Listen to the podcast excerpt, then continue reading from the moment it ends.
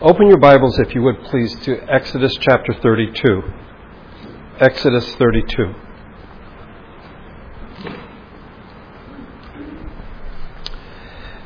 We've been looking at the question why is it so hard to believe in today's world? And perhaps you're thinking or wondering if I would deal with or focus on the Supreme Court's ruling this past week with regard to same sex marriage as an example. I won't, as I don't think it's a complex or complicated issue. As the apostles told the Sanhedrin, we must obey God rather than men. And the decision is, in fact, to me, an example of an overt obstacle or overt difficulty that we face in the modern world. I think we should be equally, if not more, concerned with subversive things that we may even fail to notice. Things that push us in a very different direction from what Scripture teaches. Our text, I hope, will begin our thoughts on the matter of subversive trends. Look at the first six verses here in Exodus chapter 32. When the people saw that Moses was so long in coming down from the mountain, that they gathered around Aaron and said, Come, make us gods who will go before us. As for this fellow Moses who brought us up out of Egypt, we don't know what has happened to him. Aaron answered, Take off the gold earrings that your wives, your sons, and your daughters are wearing and bring them to me. So all the people took off their earrings and brought them to Aaron. He took what they handed him and made it into an idol cast in the shape of a calf, fashioning it with a tool. Then they said, These are your gods, O Israel, who brought you up out of Egypt. When Aaron saw this, he built an altar in front of the calf and announced, Tomorrow there will be a festival to the Lord. So the next day, the people rose early and sacrificed burnt offerings and presented fellowship offerings. Afterward, they sat down to eat and drink and got up to indulge in revelry. This is a familiar story and quite remarkable for the quick turnaround on the part of the Israelites. After 400 plus years of slavery, they are delivered. After the ten plagues, Israel leaves Egypt. In chapter 13, they are given a pillar of cloud to guide them by day and a pillar of fire to give them light and guide them by night. In chapter 14, they cross through the Red Sea. Pharaoh and his army are destroyed. This passing, by the way, Paul refers to as baptism in 1 Corinthians chapter 10. In chapter 15, there is a problem with a bitter water source, which is remedied when Moses, as instructed by God, throws a piece of wood into it and the water becomes sweet. In chapter 16, there's a problem with food, and the Lord sends manna and quail. The manna Paul calls spiritual food. And so we have the two uh, elements, of you wish, baptism and the Lord's Supper found here in the Exodus. In chapter 17, there is again a problem with water, which is remedied when Moses strikes a rock and water comes out. In the same chapter, in chapter 17, Israel is attacked, attacked, unprovoked by the Amalekites. But they are victorious over the Amalekites as Moses holds his hands up in prayer. In chapter 18, judges are appointed uh, to help Moses with dealing with the problems of the people. In chapter 19, Israel comes to Mount Sinai where they are consecrated. And yet, we read here in chapter 32 when Moses tarries on Mount Sinai, they, re, they resort to idolatry. We might wonder how they could be so unwise after seeing what God had done to the idolatrous system in Egypt. I would just remind you that miracles are not the final answer to weak faith. Seeing great and spectacular miracles may encourage one for a bit, but it is not a guarantee of mature faith, a faith that will stand up against temptations.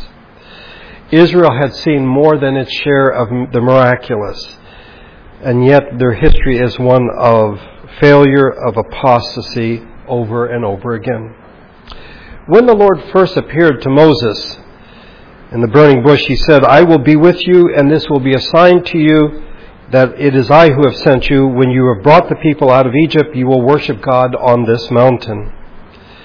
And in fact, that's what happens. And one could argue this is a very wise move.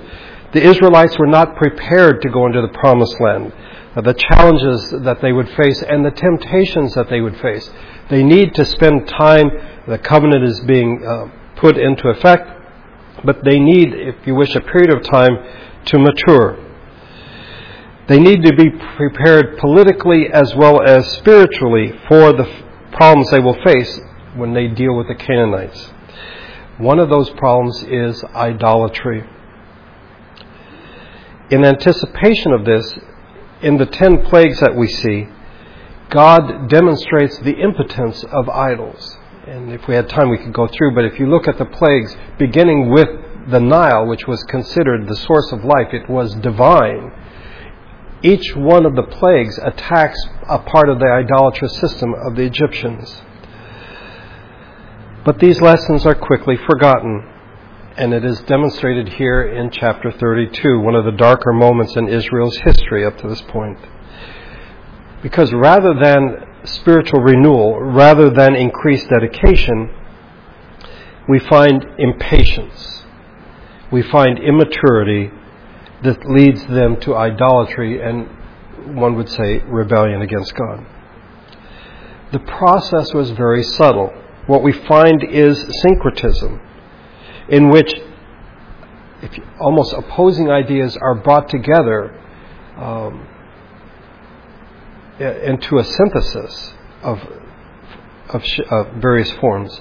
And you have the worship of the true God mixed together with idolatry here in chapter 32. The cause of idolatry we could see is in verse number 1.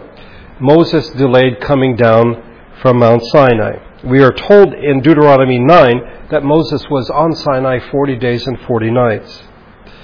Um, it's a long time. Think about it, it's almost a month and a half. It's a long time for the Israelites not to see their leader, their political leader as well as their spiritual leader. This is the man who had told them what the Lord was going to do for them.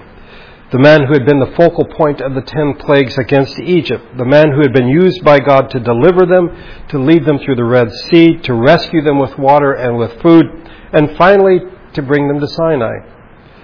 For all they know, he could be dead from what we know in Scripture, at this point, Moses is 80 years old, and he's on top of the mountain by himself. He could have fallen. He could have died of dehydration, of starvation. A wild animal might have gotten him. They don't know what's happened to him. At this point, it could have been the influence of the non Israelites who joined them in the Exodus, or it could have been the influence of their time in Egypt. But they want something tangible. They want something they can see. And for a long time they could see Moses, and now he's been gone for 40 days, and they can't see something. And they want something they can see. So they approach the high priest, Aaron, the older brother of Moses, by the way. He had been with Moses during the time of the plagues and during the time of the Exodus. So they ask him to make a god or gods for them. Um, you might wonder, as we read through the passage, why you find the plural. Well, the word used for God, one of the words that is used in the Old Testament is Elohim, which is plural, like cherubim, seraphim, and things like that. Usually, when we find Elohim plural, the verb is singular. But here we find, in fact, plural and plural verb, which means that they're talking about something entirely different. Their, their thinking is wrong. And yet, I'm convinced they're still thinking about the true God. So in verse number 5, Aaron tells them, Tomorrow there will be a festival to the Lord. He builds an idol and then says, Tomorrow we're going to worship God, if you wish. We're going to have a festival to God. The request on the face of it seems ridiculous. How can one make a God? What you can do is to attempt to make a representation of a God, but not make a God. Now, a side note here how many people in Israel participated in this rebellion, in this idolatry? If you look at verse number 28, near the end of the chapter, only 3,000 people are directly punished for this, which implies that only a small number uh, of those in Israel participated in the events. Uh, but if you look at the very last verse of the chapter, you find that God sent an unnamed plague against all of Israel for the sin of these people. Aaron, who was the high priest, should have known better. He should have resisted the desires of the people. He should have instructed them. Um, but he did not. And again, I think he thought he could do a compromise. We'll build this golden calf, but we will worship God. And, and so we'll, there's something they can see, but they will participate in, in genuine uh, and true worship. I do want to be clear about something I just mentioned a moment ago. The fact that idolatry took place in Israel caused the whole nation to bear the responsibility of that guilt. Yes, Aaron was responsible. We see that 3,000 people are killed as a result of this, but in fact, God brought a plague against all of them. The process of idolatry is found in verses 2 through 6. They ask Aaron to make a god. One could argue he tries to discourage them by saying, This is going to be a costly thing. You need to cough up some gold. Take the earrings out of your ears and bring all your earrings and but the people do that. Whatever plan he might have had at discouraging them did not work. He makes an idol in the shape of a calf. The end product is, um, well, we're actually not sure. Calf is probably not the best English word for this because in other places it's translated as a three year old bull. So it isn't a baby cow as such, but it speaks not of a fully mature, but of an animal that is in its strength. If you look at verse number four, we read, These are your gods, O Israel, who brought you up out of Egypt. Um, is Aaron saying, are the people saying that this calf is in fact their God? One could argue that they're not saying that at all, but rather, as was the custom among some of the Egyptian systems, it is believed that the God was on the calf. It was on this three year old bull. So the bull is merely the vehicle for bringing the deity. And when you look at the Psalms, we read that God comes on the wings of the cherubim. So there's this idea that this animal simply represents the presence of God. So one could say it's, nah, we're not that comfortable with it, but it doesn't sound like, like full blown idolatry. That they're not really worshiping the calf, but that they're in fact worshiping God. Well, I think that's what Aaron intended, but I don't think that's what the people were thinking at all. Side note, almost 500 years later, Jeroboam, when Israel splits off from Judah, he makes two golden calves or two golden bulls. And he says, Here are your gods, O Israel, who brought you up out of Egypt. So Aaron may have been thinking vehicle for the divine, but may very well be that the people are thinking, uh, Aaron, we don't care what you say. We're worshiping this image. This, in fact, represents our God.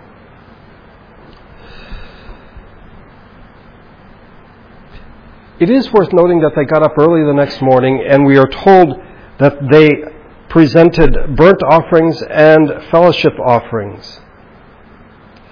This is interesting, and if you still have your Bibles open to Exodus, if you look at chapter 24, Go to Exodus 24.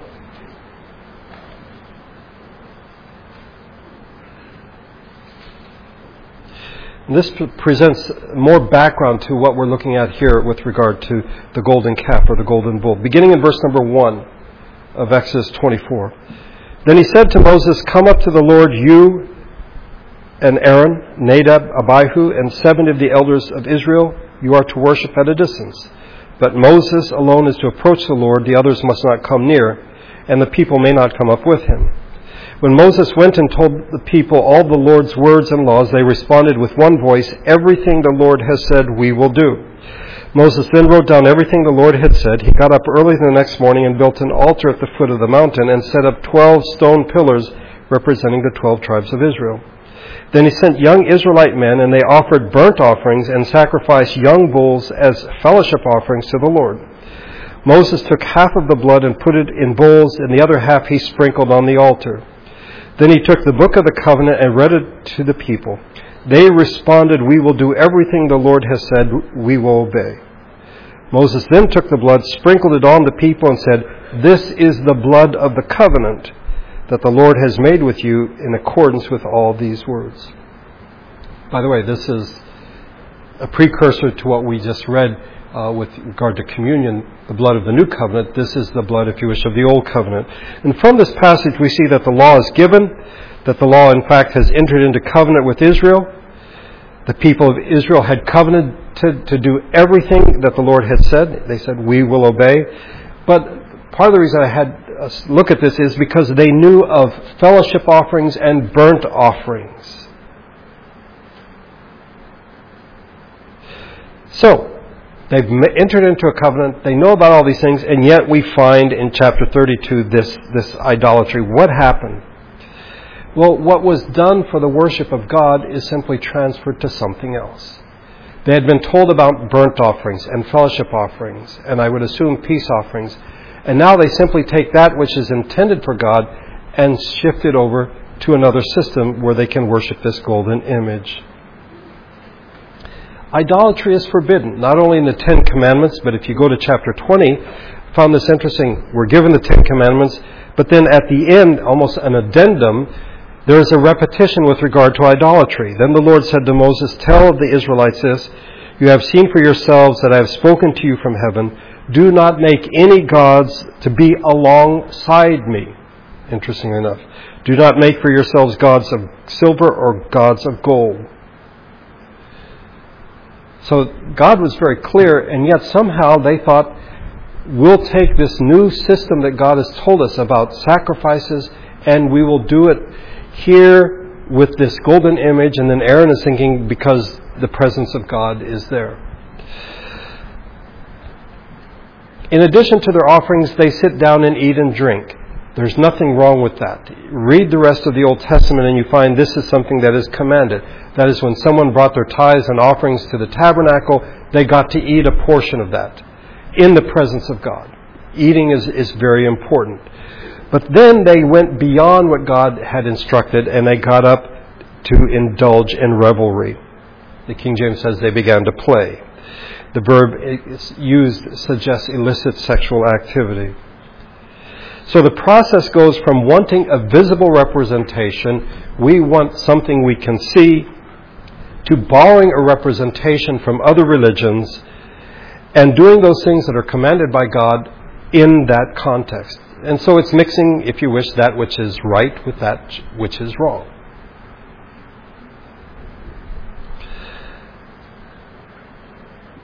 Why did they choose a calf or a young bull?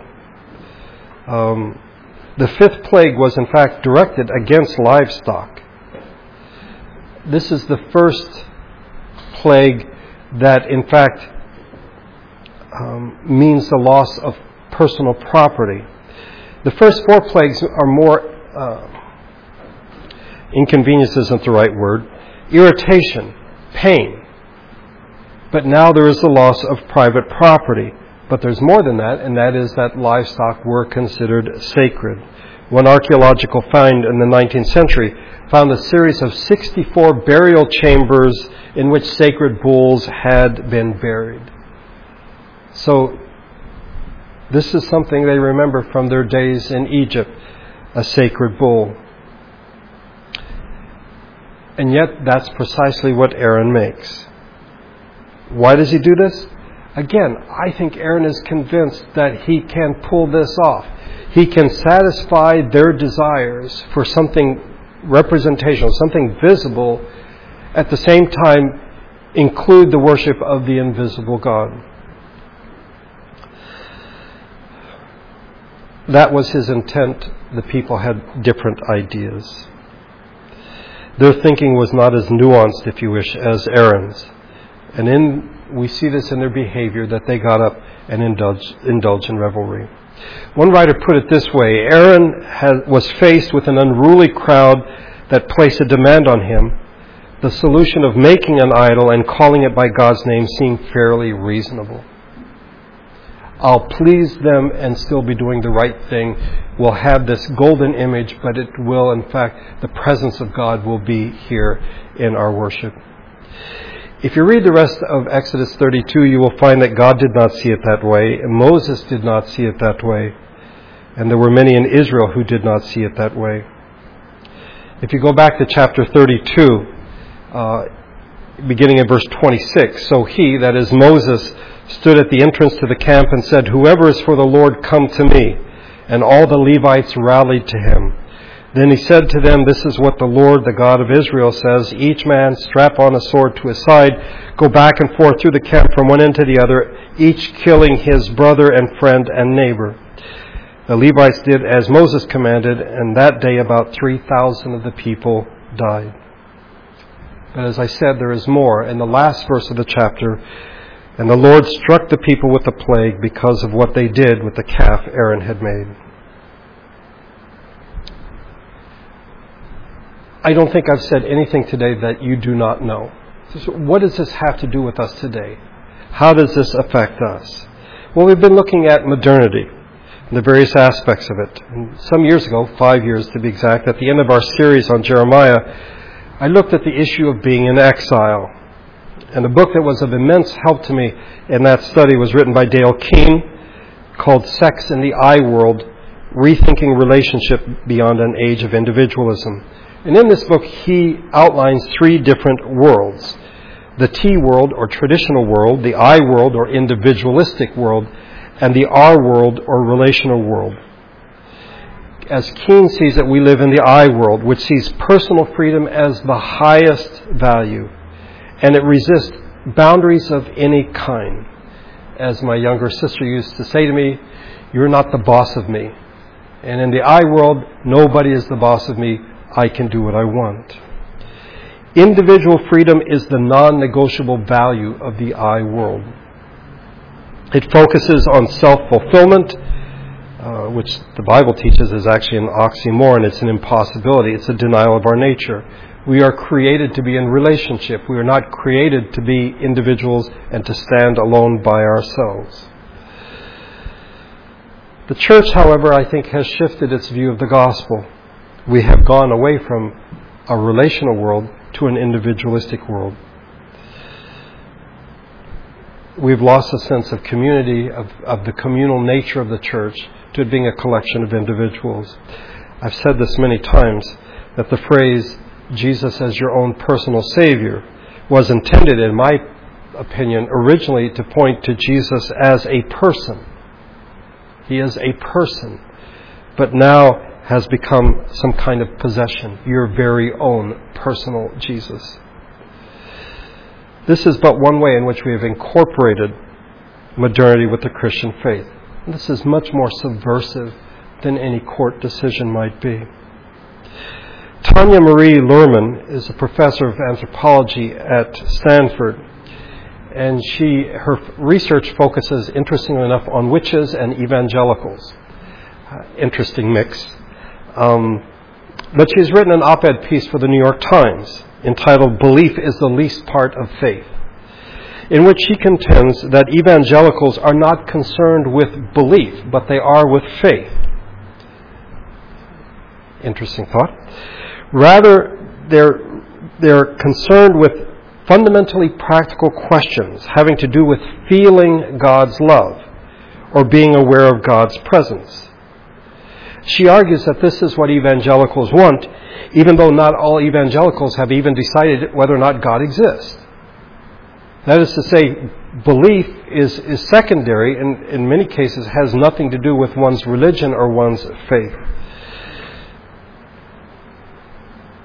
So they put aside to one side the issue of belief. Doctrine, if you wish. What do you believe? That's not that important. Do you have faith? Do you have a religion, if you wish? Luhrmann and many cultural critics like her define religious belief as a matter of personal formation and social aspiration. It is not an endeavor to know and obey the truth. It's rather how you feel. And I, I see the incident of the golden calf as being precisely that. That somehow the idea that God is invisible, that God is omnipresent, God is not represented by a golden image, is sort of pushed aside because people want to feel a sense of the presence of God. They want to worship God, and in fact, in their own twisted way, that is what they get up to do. Belief is set aside. What you believe to be right or wrong, that is set aside. And what is put in its place is some type of interior feeling that faith becomes simply a matter of how you feel. And we've talked about this before. In the modern world, it's called privatization, in which, in which one's faith is privately engaging, publicly irrelevant. So you can feel, or you go to church to feel something, uh, you want to feel the presence of God. You may even pray to have a sense of His presence and His love. But as to what you believe, people don't seem that concerned about it. And this is far more destructive. This subversive, if you wish, encroachment or invasion of the church is far more uh, dangerous and destructive than any overt activity. I mean, you read various blogs, people are, are predicting a wave of persecution that will come against the church. That may happen. But that's overt. That, in a sense, we can see coming. And in many ways, it's easier to stand up for one's faith when it is being attacked. It's something else when something sneaks in, comes in quietly, and suddenly becomes a part of your faith, even though it is contrary to your belief. That's what happens in Exodus 32. Contrary to their beliefs, but it became a part of their faith. Worshipping God with a golden image. This, I think, is what we need to be concerned with. This week, the Supreme Court made a monumental decision, and which no doubt has caused many Christians great distress. And perhaps like Roe v. Wade, they will come to see it as a battle cry. I would suggest to you that we need to be more discerning. Much more discerning. I think I've told you this story before, but if not, if, if I have, bear with me, but it illustrates the point I'm trying to make. It's a story that Nikita Khrushchev used to tell. Used to be the premier of the Soviet Union. Uh, there was a time in the Soviet Union when there was a wave of petty thefts in the various factories. And so to curtail this problem, the Soviet authorities put guards, armed guards, at the gates of all the factories. And there was at one particular place, a timberworks factory in Leningrad, that they knew that stuff was being stolen and they just could not catch the culprit. So they put a guard who was specially trained. He would be able to sniff out whoever was stealing. The first evening, out comes one of the workers, Pyotr Petrovich, who's pushing a wheelbarrow. And on the wheelbarrow, there's a great bulky sack with a suspicious looking object inside. All right, Petrovich, the guard said.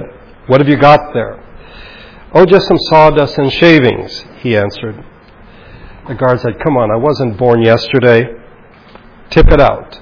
And so Petrovich emptied out the bag, and sure enough, all there was was sawdust and shavings. So he was allowed to put it back in the sack and go home. The same thing happened every night of that week. And the guard was ready to pull his hair out. He was so frustrated. And finally, his curiosity overcame his frustration. He said, Petrovich, I know you. I know you're stealing. Tell me what you're smuggling out of here. I will let you go. There will be no consequences. Just tell me, are you stealing something from the factory? And he said, Yes, I am. He said, what are you stealing? And he said, Wheelbarrows, my friend. Wheelbarrows. The guard had so focused on the bag and what was in it, he thought that that's what was being stolen. And it was, in fact, the vehicle that was being used to take this out that that's what was being stolen. I think in the church, we are so busy focusing on certain things that in the meantime, subversive ideas come into the church and, and wreak havoc. I was raised in a tradition where we focus on externals the length of a man's hair or a woman's dress, uh, things like that. And in the process, we became one of the most modern movements of modern time because we, in fact, did not see the subversive. We were looking for the overt. by God's grace and as a congregation, as God's people together, May we be given discernment and wisdom as we live in this world. Let's pray together.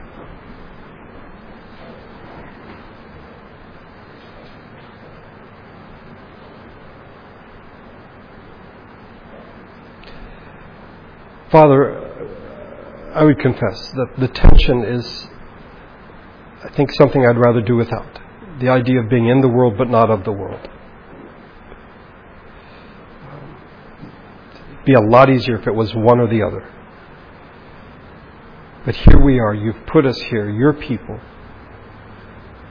The process of redemption, of reclamation. We live in a culture which does not share our beliefs. And it is very tempting. Sometimes it happens without us being aware of it. That we take on the ideas, the notions, the shapes of things from the surrounding culture. We begin to focus on things that, in the scheme of things, ultimately are not that important. Some of them are, but in the meantime, destructive things come in and eat away at the heart of the church.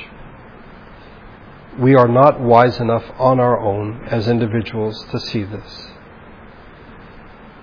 As a congregation, we ask for wisdom because even as a community of believers, we are not wise enough by ourselves. You've not left us alone. You've given us your Spirit. May He guide us. May we look to Him for wisdom that as we seek to be salt in the world and light in the world, by your grace we would be precisely that.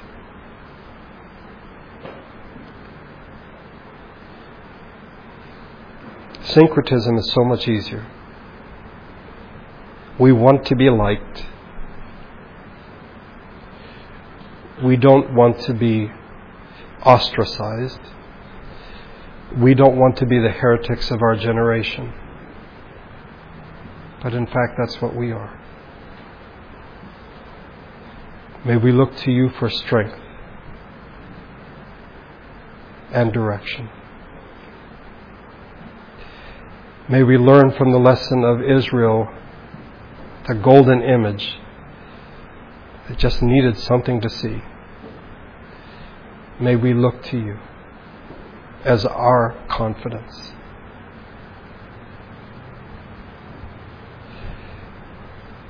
May we think about these things in the days to come. May we talk about them among ourselves. We pray for those that are traveling that you would give them safety.